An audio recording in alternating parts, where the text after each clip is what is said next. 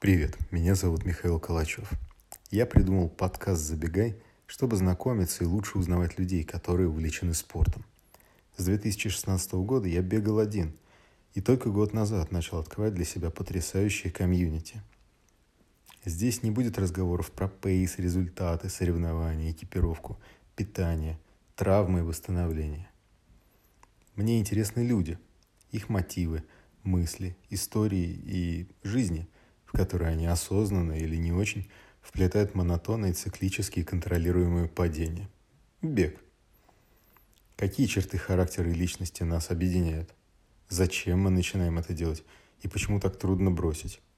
Чему мешает или помогает бег? Какова цена красивого тела и спортивного прогресса? Из каких положений люди приходят в такое хобби? Обо всем этом мне хочется узнать и поделиться с вами. Бегать охуенно.